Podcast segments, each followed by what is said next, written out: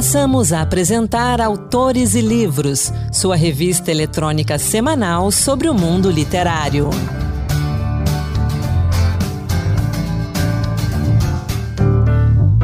Olá, a partir de agora, mais um Autores e Livros, a sua revista literária de toda semana. Sou Anderson Mendanha e hoje teremos poesias em homenagem ao Dia dos Pais, literatura infanto-juvenil e também lançamentos.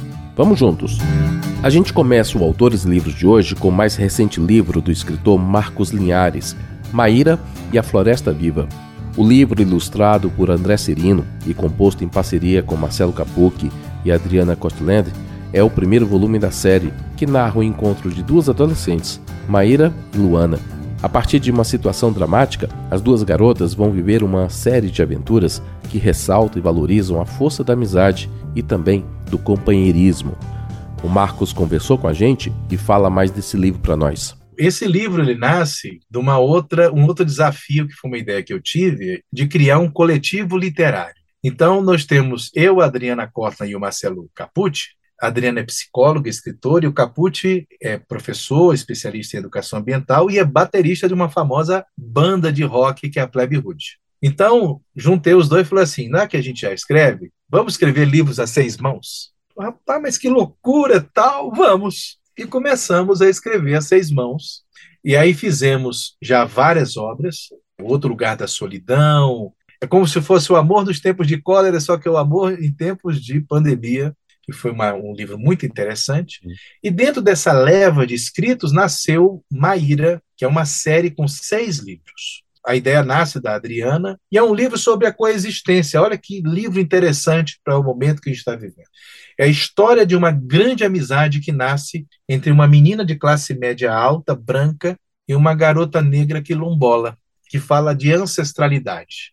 Fala sobre a tecnologia e a ancestralidade, como é que elas podem conviver. É um livro sobre coexistência, como que a ciência e a, e a ancestralidade podem conviver como que a tecnologia pode ser útil, até onde vão os limites de cada coisa e como que a gente tem que pode conviver com amor, aceitando as diferenças uns com os outros. Então, esse Maíra Floresta Viva foi o primeiro livro que a gente lançou pela Trilha Educacional lá de São Paulo.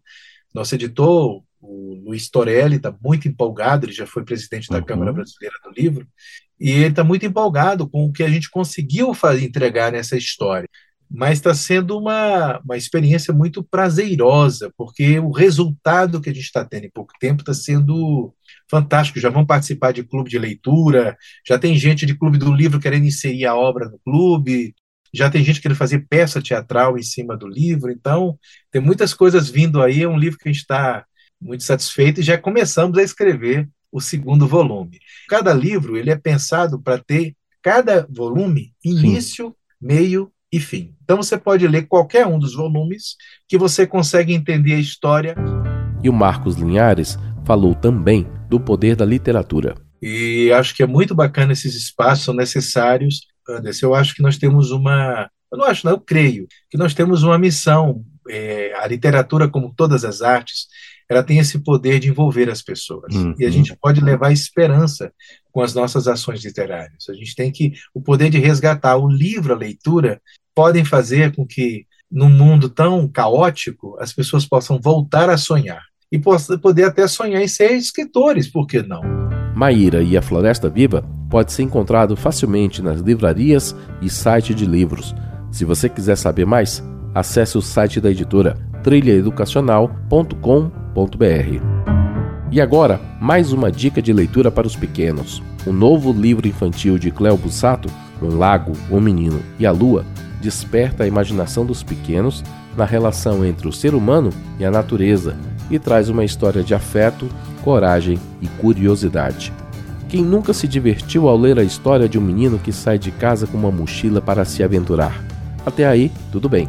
Mas e se ele encontrasse no caminho a lua precisando de ajuda?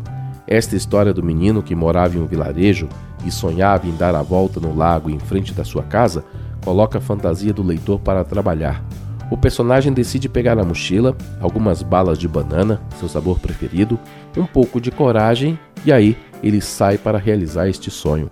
Enquanto caminha pelo lago, os jovens leitores conhecem a família, os amigos, as memórias e os sentimentos do menino. E o que parece mais real, o menino encontrar no caminho uma carcaça de animal cercada de urubus ou a lua caída no lago?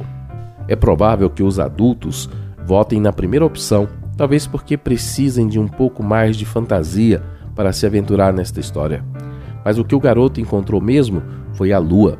Ela caiu do céu, está presa na água e quer voltar para o seu lugar. Quer saber o final dessa história? Leia então Um Lago, um Menino e a Lua, de Cleo Bussato, com ilustrações de Marinês Piecas. À venda na Amazon e também em editorinsight.com.br. E a gente continua falando de literatura infanto-juvenil. Nossa dica agora é um livro super gostoso que fala de amizade e diferenças sem ser falso ou forçado.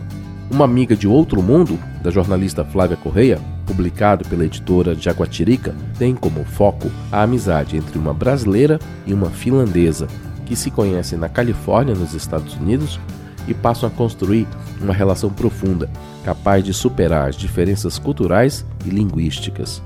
Baseado em fatos reais, o livro traz, em linguagem simples e divertida, informações culturais sobre os dois países. A obra traz também lindas ilustrações de Fran Juqueira. E uma coisa muito legal sobre esse livro é que ele será usado para a alfabetização de finlandeses, filhos de brasileiros, em projeto desenvolvido em Helsinki para a promoção da língua portuguesa.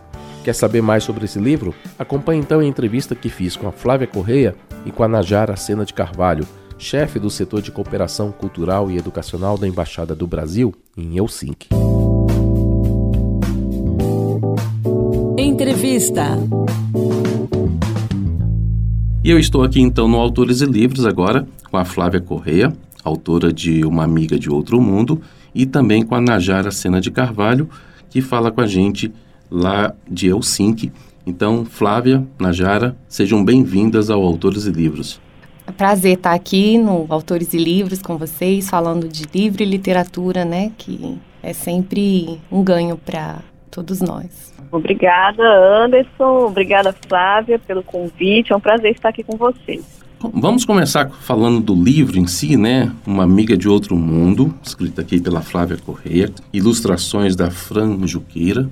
Flávia, conta pra gente um pouco desse livro, como que ele nasceu, como foi o processo de escrita dessa obra. Conta pra gente um hum. pouquinho. Então, Anderson, é, o livro, Uma Amiga de Outro Mundo, ele é baseado em fatos reais, né? Na verdade, ele nasceu de uma experiência real da minha filha. Na época, ela tinha entre 5 e 6 anos e a gente tinha mudado para uma temporada na Califórnia, nos Estados Unidos. E ela sentiu muito a mudança e teve muita dificuldade na adaptação no país. Ela não tinha o domínio da língua, né, do inglês. Então, assim, é, eu estava muito aflita com essa dificuldade dela, com a, com a saudade que ela sentia dos amigos. Foi quando a gente conheceu uma família de finlandeses, eles tinham uma filha na idade dela, da mesma idade da Mariana, que que é também uma inspiração para o livro.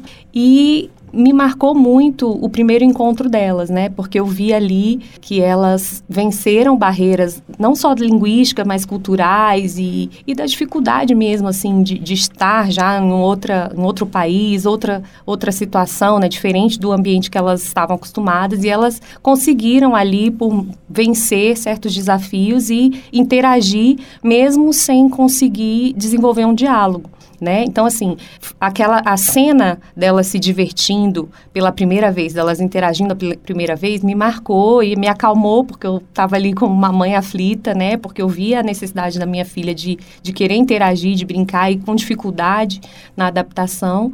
E foi quando essa, essa relação começou a se desenvolver. A finlandesa também com dificuldades, também ainda não, não desenvolvia, não tinha o domínio da língua inglesa, então, assim, elas descobriram uma forma diferente de iniciar uma relação, né? Eu lembro que a finlandesa, é, elas ficaram no início ali, no primeiro encontro, né, sem uma sem conseguir interagir direito, se olhando. E aí foi quando a finlandesa pegou alguns brinquedos e se aproximou e fez uns sinais. E a minha filha foi até ela e elas começaram a, a brincar e a se divertir é, sem se ouvir nenhum som. Então aquela cena me marcou muito. E ali elas começaram uma relação que no início durou uns três meses ali uhum. dessa forma, em silêncio, uma, uma amizade bem silenciosa, mas com muita risada. Mas depois que elas foram desenvolvendo né, o, o domínio da língua inglesa, elas começaram por meio a aprofundar essa amizade usando o inglês como ponte entre elas né? E quando foi que você sentou para escrever? Você já tinha escrito outros livros antes? Não, então. Aí quando eu vivi essa situação e aquilo me marcou, eu fiquei com o desejo de, de guardar aquilo, né? De, de, de eternizar aquele momento de alguma forma, de, de trazer aquilo para aquilo não para que aquela experiência não fosse esquecida. E aí foi como eu sou jornalista talvez por isso eu tenha sentado e eu escrevi. A, a história simplesmente nasceu. A primeira versão do livro nasceu há 10 anos hum. né? Quando eu, a gente viveu essa experiência ainda lá na, na Califórnia eu escrevi a primeira versão mas foi agora na pandemia que eu e aí eu consegui organizar melhor o meu tempo e falei, talvez agora seja a hora de, de tocar esse projeto, né? Por que não? Eu tinha lido, na pandemia eu estava lendo e eu li até um texto bíblico que fala, né? Que livros nunca são demais. E aquilo ficou na minha, na minha mente, né? E eu falei, cara, por que, que eu também não posso, de repente, escrever o meu livro, publicar o meu livro? Quando eu escrevi, essa não era a intenção. A intenção era mesmo guardar aquilo para eu não me esquecer e para, de alguma forma, chegar na minha filha, assim, né? Ou nos filhos dela. O livro contou com o apoio do Itamaraty, pelo Centro Cultural Brasil-Finlândia, hoje chamado Instituto Guimarães Rosa.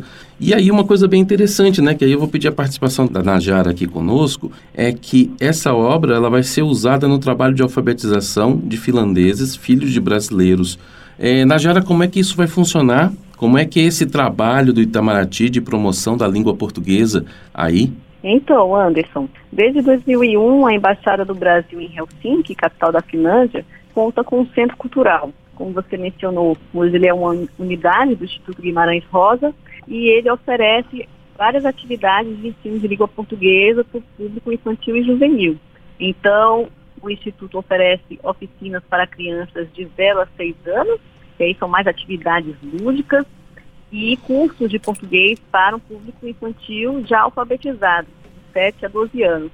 E o livro vai ser usado no contexto desses cursos e oficinas que o Instituto oferece e também será distribuído para parceiros de ensino de português aqui na Finlândia. Então, nós temos a Associação de Professores de Português da Finlândia, temos o Festival Colibri, que também realiza oficinas, muitos projetos em língua portuguesa, e também vamos distribuir para a rede de bibliotecas públicas aqui na Finlândia, que é integrada.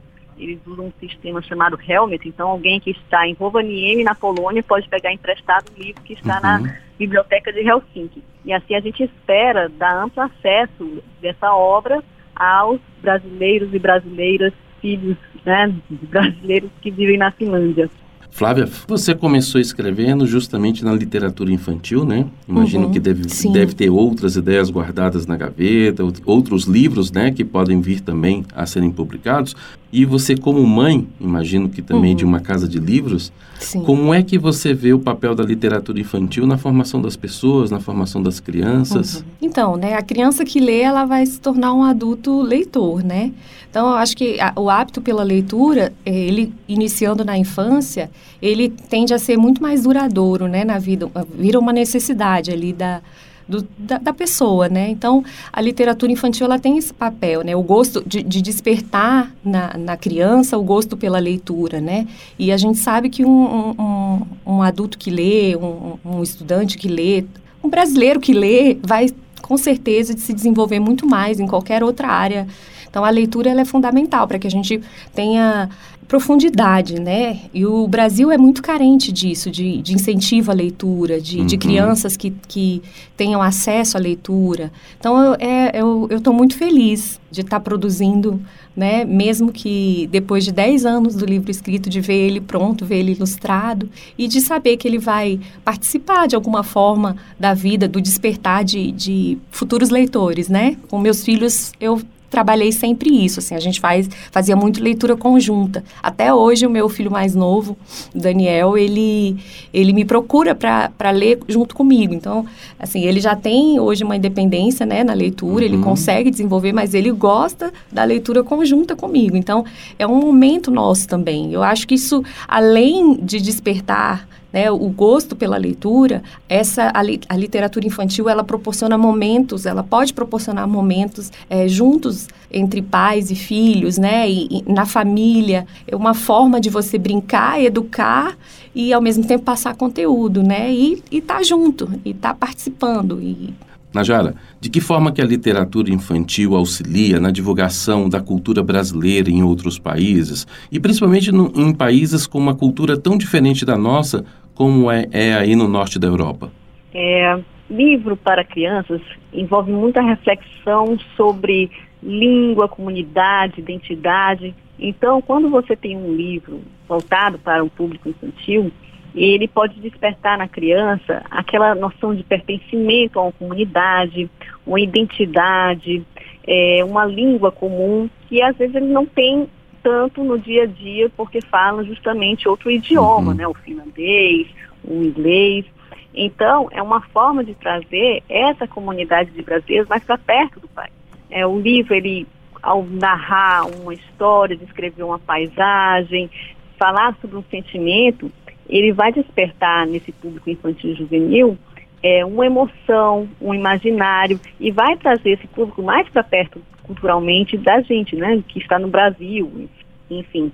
É, então, eu acho que o livro, ele envolve essa noção de identidade. E como nós temos uma comunidade brasileira no exterior composta por cerca de 2 milhões e meio de pessoas, um número muito grande de pessoas, é, é importante haver uma política pública que atenda uhum. aos anseios dessa comunidade. Né? Muitos são pais e gostariam que seus filhos mantivessem vínculo com o Brasil, que dominassem a língua portuguesa, porque talvez pretendam voltar para o Brasil, ou então porque o português é importante na universidade, ou importante para a vida profissional dessa, desse brasileiro, dessa brasileira.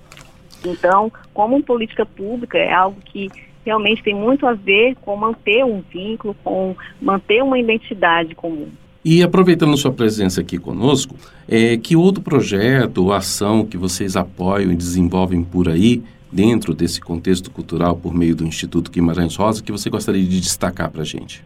Eu poderia destacar três projetos, se você me permite. Claro. O primeiro são as Olimpíadas de Português como língua de herança. É, em 2021 foi a primeira edição, 17 embaixadas e consulados participaram e neste ano, em 2022, nós já tivemos um aumento, agora são 21 postos participantes e o tema foi o bicentenário da independência do Brasil. Essas Olimpíadas são voltadas para crianças e adolescentes. No próximo ano vai haver uma terceira edição uhum. e possivelmente com temas diferentes variantes da língua portuguesa no mundo. E aí já é a deixa para o segundo projeto que é, o Instituto Guimarães Rosa apoiou, que é o livro Palavras ao Mar, que é da escritora Cláudia Nini foi ilustrado pela Laura Taide. É um livro que conta a história da língua portuguesa e recria os percursos que o idioma fez na África, na Ásia, nas Américas. E esse livro está disponível online, pode ser baixado no site do Instituto Guimarães Rosa aqui em Helsinki. Uma terceira iniciativa é a proposta curricular para o ensino do português como língua de herança, que é a criação de uma base comum e harmonizada de um conteúdo didático para o ensino de português para crianças e adolescentes. As unidades do Instituto Guimarães Rosa contam com professores e esses professores estão criando um conteúdo que pode ser é, adotado, por exemplo, é, o Instituto Guimarães Rosa em Tel Aviv tem o mesmo conteúdo é, do Instituto Guimarães Rosa aqui em Helsinki. Então, você pode nivelar igualmente hum. o nível de português dessas crianças e desses adolescentes por meio de uma base curricular comum, e eu acho que isso é muito importante. Flávia Correia, Najara Sena de Carvalho, obrigado pela participação de vocês aqui no Autores e Livros. Najara, parabéns pelo trabalho de vocês aí em Helsinki, na Finlândia, com esse projeto cultural. Um abraço para você aí. E Flávia, sucesso com teu livro e que venham outros. Obrigada, Anderson. Prazer estar aqui com vocês, falando de livro, literatura.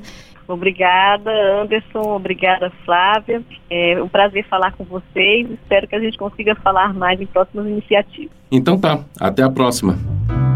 Uma Amiga de Outro Mundo, de Flávia Correia, está disponível na Amazon e também no site da editora, editorajaguatirica.com.br. E na entrevista, a Najara Sena de Carvalho citou o livro Palavras ao Mar, e eu falo um pouco mais dele para você. Com texto de Cláudia Nina e ilustrações de Laura Taide e recursos de realidade aumentada, Palavras ao Mar conta a história da língua portuguesa, desde a sua formação na Península Ibérica, passando por sua expansão aos demais continentes, sua transformação e a situação atual de língua internacional, privilegiando a relação do idioma com seus falantes. O livro está disponível para leitura online e download gratuito em brazilianculturalinstitute.fi o link para baixar Palavras ao Mar está disponível também no Instagram. Basta usar a hashtag Dicas Autores e Livros. Agora, duas dicas para quem gosta de romance histórico. Em 26 de março de 1876, Dom Pedro II partiu para sua segunda viagem internacional para conhecer a Exposição Universal na Filadélfia e para cuidar da saúde da imperatriz Teresa Cristina. A imprensa norte-americana acompanhou com atenção a visita e o New York Herald enviou seu repórter James O'Kelly para o Brasil em janeiro de 1876 para acompanhar a visita do imperador aos Estados Unidos. Na época, o movimento republicano ganhava adeptos no Brasil. A partir desse fato histórico, Rui Castro imagina uma tentativa de executar um atentado contra Dom Pedro. Essa é a trama de Os Perigos do Imperador, um romance do Segundo Reinado, um lançamento da Companhia das Letras. Minha segunda dica é Tom Vermelho do Verde, de Frei Beto, lançamento da editora Rocco, um romance histórico que recupera a história dos indígenas Guaimiri Atroari, abordando os bastidores da construção da BR-174. O relato mostra índios aprisionados, obrigados a trabalhar como escravos e, em muitos casos, assassinados. E chegou a hora da poesia. Hoje, no Encantos Diversos, Marluce Ribeiro nos traz poemas de Mário Quintana, Florbela Espanca e Ivone Boechat, em homenagem ao Dia dos Pais. Encantos Diversos Poemas que tocam. Olá, hoje o Encantos Diversos traz para você poetas que dedicaram versos à figura paterna. Assim, você vai ouvir poemas de Mário Quintana, Florbela Espanca e Ivone Boixá. Inspirado na temática, o notável poeta gaúcho Mário Quintana, que viveu de 1906 a 1994, escreveu As Mãos do Meu Pai. As tuas mãos têm grossas veias como cordas azuis sobre um fundo de manchas já cor de terra como são belas as tuas mãos, pelo quanto lidaram, acariciaram ou fremiram na nobre cólera dos justos. Porque há nas tuas mãos, meu velho pai, essa beleza que se chama simplesmente vida, e ao entardecer, quando elas repousam nos braços da tua cadeira predileta, uma luz parece vir de dentro delas. Virá dessa chama que, pouco a pouco, longamente, vieste alimentando na terrível solidão do mundo, como quem junta uns gravetos e tenta acendê-los contra o vento? Ah, como os fizeste arder, fulgir com o milagre das tuas mãos, e ainda a vida que transfigura das tuas mãos nodosas, essa chama de vida que transcende a própria vida e que os anjos um dia chamarão de alma. A poetisa portuguesa Florbela Espanca, que viveu de 1894 a 1930, expressou a importância dessa presença querida ao compor Ter um Pai ter um pai é ter na vida uma luz por entre escolhos, é ter dois olhos no mundo que veem pelos nossos olhos. Ter um pai, um coração que apenas amor encerra, é ver Deus no mundo vil, é ter os céus cá na terra. Ter um pai, nunca se perde aquela santa afeição, sempre a mesma, quer o filho seja um santo ou um ladrão. Talvez maior, sendo infame, o filho que é desprezado pelo mundo, pois um pai perdoa o mais desgraçado ter um pai, um santo orgulho para o coração que lhe quer, um orgulho que não cabe num coração de mulher. Embora ele seja imenso, vogando pelo ideal, o coração que me deste, ó oh, Pai bondoso, é leal. Ter um pai, doce poema de um sonho bendito e santo. Nestas letras pequeninas, astros de um céu todo encanto. Ter um pai, os orfãozinhos não conhecem este amor. Por me fazer conhecer, bendito seja o Senhor. A poetisa e educadora brasileira Ivone Boixá, nos versos de Meu Pai, encontra explicação para amenizar a dor de quem convive com a ausência desse ser tão amado. Gosto de rever a imagem forte do meu pai, tremendo o assoalho ao caminhar. É doce me lembrar como se temia quando ele perdia a abotoadura, o guarda-chuva, a chave de fenda. Hoje é lenda a figura enigmática, a disciplina dura, a rotina sistemática. O pai não morre, ele corre na frente para levantar o segredo do véu e guardar para gente o lugar mais estrelado do céu.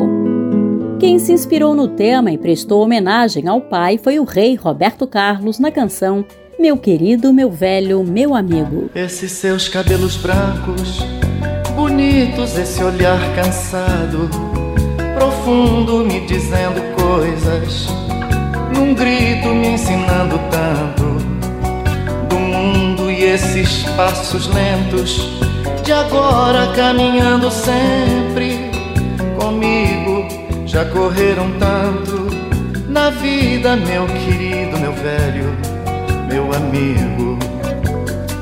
Sua vida cheia de histórias e essas rugas marcadas pelo tempo, lembranças de antigas vitórias ou lágrimas choradas. Ao vento, sua voz macia me acalma e me diz muito mais do que eu digo calando fundo na alma, meu querido, meu velho, meu amigo.